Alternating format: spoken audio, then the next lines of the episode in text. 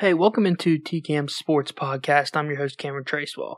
This podcast, we talk about sports events, topics, and players. Come follow our Facebook and Instagram page. Facebook is TCAM's Sports Podcast, and the Instagram page is TCAM underscore sports underscore podcast. Shows will be posted when they go live, and even some bonus episodes will be posted during the week. Normal episodes are posted Fridays at 5. Comment your thoughts on the shows leave some topics you would like for me to discuss on the show. Thank you for tuning in. Now on to the episode.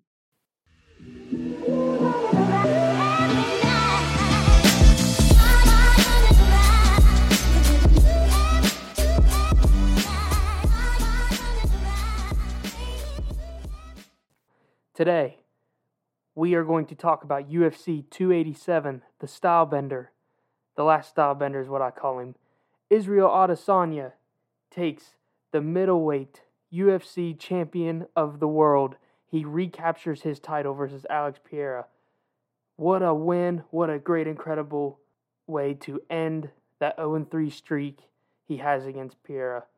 For the rest of the card, it was a great card overall. I'll talk about each fighter. So we're going to start out with the bantamweight.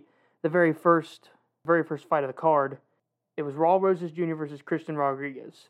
Raul Rosas Jr. looked really good in this fight, coming out. He was aggressive early, 18 years old, definitely, definitely put on a performance. The problem is, we all know Raul Rosas Jr. wasn't going to get submitted in that fight. He's just too good on the ground. We were expecting a submission early by him, but Christian Rodriguez lasted it out. He kept it going. There was one point in the first round where Raul Rosas Jr. had him. If he got underneath his chin, he definitely had the fight won, except Christian Rodriguez held out. Great defense, did well, and ended the fight going the distance. At the decision, he took it. Better striker, better fighter overall. Rosas Jr.'s got to learn how to strike, but he'll be back for 18 years old, coming in at that bantamweight championship level, only being was seven and zero oh when he walked in. I mean, what a great fighter! What a great you know career he's going to have. Christian Rodriguez, what a great win. Kevin Holland versus Santiago. Man, this fight was completely, completely. I, I wouldn't say it's unfair, but Kevin Holland, super tall and super lengthy, had an eight inch reach on Santiago. I mean, Santiago, he couldn't get into the fight at all. Kevin Holland just owned him the entire time, knocked him out in the third round with 3.16 left on the clock. I mean, Kevin Holland just he had it. It didn't look like Santiago had a chance in the fight, and he really didn't, which was sad. You know, I wanted to see a little better fight there. I expected to be a little bit more competitive because both guys are pretty crazy and they can do some crazy stuff. But the height and the reach, Kevin Holland had it all. Now, I, the most underrated fight of the card would definitely be the Rob Font Adrian Yanez. This one was a definitely nobody knew who was going to win this fight. Crazy fight overall. Rob Font knockout first round. I mean, just kind of put down a beat down on Adrian Yanez. Definitely one of the gruesome fights. It was really, really good. So if you missed out on that fight, definitely an under underrated fight in the UFC 287 card. Gilbert Burns versus Jorge Masvidal. Jorge Masvidal at home in Miami. Man, what a send off. You know, 35 and 16 coming into the fight. Obviously, Gilbert Burns being the favorite. Masvidal had the height, he had the reach, but Gilbert Burns, aggressive fighter, and it went all the way to decision. You know, Masvidal tried some things, a lot of knee kicks, definitely tried to end his fight out on a win, but Gilbert Burns, too talented, coming for the welterweight championship and coming for the main uh, main title fight. So Gilbert Burns definitely put up a fight. Now it's 22 and five. The fighter Masvidal retires. A great ending speech. Obviously sad for Masvidal to go, been a part of the sport for a very, very long time.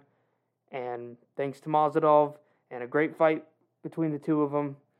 Now, let's talk about UFC 287 main card middleweight champion of the world, Alex Pereira versus the stylebender Israel Adesanya. One of the most hyped up matches we had seen. Israel Adesanya 0 3 versus Pereira.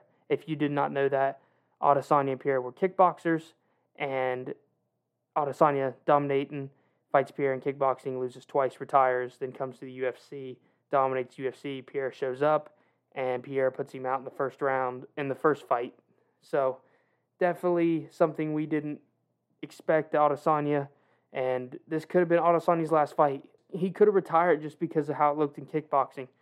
Adesanya was well determined coming into that fight. You know, he was he had to make a stand. And the last thing anybody expected was that knockout.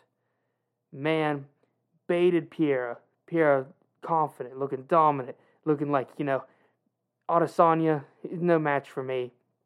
Backed him up into the cage and a left jab and a right hook. Adesanya hit him. I mean, just completely knocked him back and then hit him again, and it was done. Pierre's eyes were he was rolled back in the back of his head.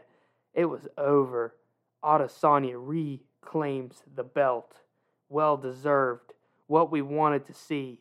An incredible matchup with the stakes on his career being that high for him to answer the call was absolutely incredible. Now, they talked after the fight that Adesanya thinks he will go up to 205 because Pierre's weight is not really at 185. He's more in the 200 area. And he was right. He's going to be scary if he ends up being in that next weight class. But I don't think Pierre will. I think he will fight Adesanya one more time. Just based on the fact that Adesanya, a lot of trash talk at the end. Obviously, he well deserved it, but, you know, talking trash to his kid. I couldn't believe he remembered that his kid fell on the mat during a kickboxing match. Pierre's son fell on the mat when Adesanya got knocked out. And all these years later in 2023, for Adesanya to find his kid in the crowd and then do the exact same move. A little bit of petty, but it was kind of good to see at the same time because it's also driving the match for a third UFC title fight between these two. So that would be interesting to see. But Pierre definitely, I think, will go up to another class eventually, and he will dominate. He's not somebody to mess with. The guy's an absolute star. I think the most ironic, the most iconic thing about the fight was Adesanya's speech at the end. It was something I did not see coming, so I can't play the actual audio, but I will read it to you. I hope all you can feel how effing happy I am. I am just once in your life. Adesanya said after the fight. But guess what? You will never feel this level of happiness if you don't go for something in your own life. When they knock you down, when they try to talk S on you, and when they talk S on you, and they try and put their foot on your neck, if you stay down, you will never get that resolve. Fortify your mind and feel this level of happiness one time in your life. I'm blessed to be able to feel this again and again and again and again and again. Now Adesanya claiming eight title. Well, he's been in all his title fights and he's now claimed eight of them as his own.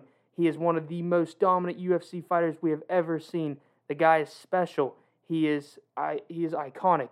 He is somebody you want to watch in one of the biggest card events. Definitely a great card overall. Congratulations to the Stylebender.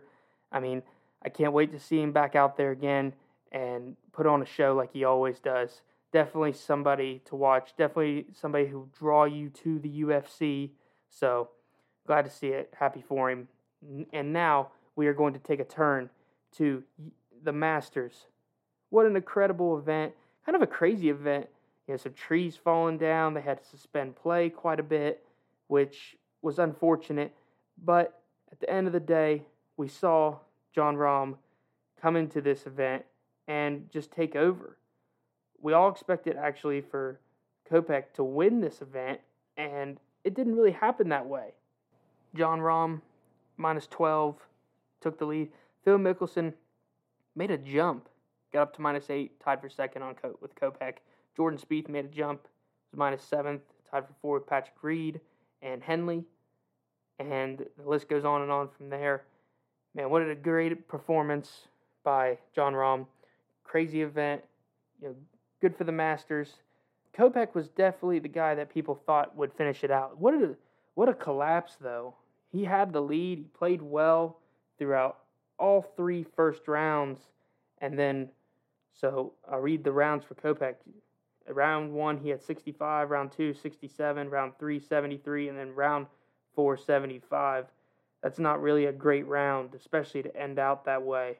And I'm shocked that he he lost. You know, at one point he was definitely the player I was, the golfer I was looking at to win this event. And Jon Rahm having an incredible season, definitely playing the lights out right now. What a what a what a golfer, man!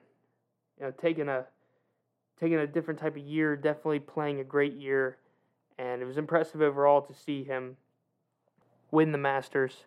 So, congratulations to Jon Rahm. Congratulations to some of the other golfers. Tiger had to leave early because of his injury. Still has a huge impact on the golf course with him being there. I, I don't think it matters to anybody whether Tiger's actually winning the tournament or not. We all just love to see him out there and playing. Definitely was awesome that he uh, made the cut. That was impressive for his injury and still be able to play. He had to call it early though. We'll see him again soon. He'll definitely be back. Gonna take a while though because of his injury, but I think he'll he'll definitely be back to you know, playing golf at a at a more higher level, I'd say. But overall, throughout the tournament though, the LIV golfers getting to play in this event was really really cool. I was glad to see Dustin Johnson in there, Phil Mickelson, and all those guys. So it was cool to see them actually be able to, I, I guess, compete at a really really high level with the PGA guys I'm actually glad that they are, or so to speak, they were allowed to play in this event because I wasn't. I was really surprised that, and I talked about on the Sports Talk Saturday with Matt DeLong that I was surprised that they allowed them in this event. Really, I didn't think that was going to happen. So to see them play really well and see Phil Mickelson play really well in this event was absolutely incredible. And great Masters year, great tournament. Can't wait to see it again next year. To be definitely something to watch that is it for this episode. We are going to talk a little bit about the NBA coming up, NBA playoffs, going to talk about the NHL a little bit. And I hope you all enjoyed this episode. We will be on here tomorrow with Sports Talk Saturday with Matt DeLong. I'll see you guys later.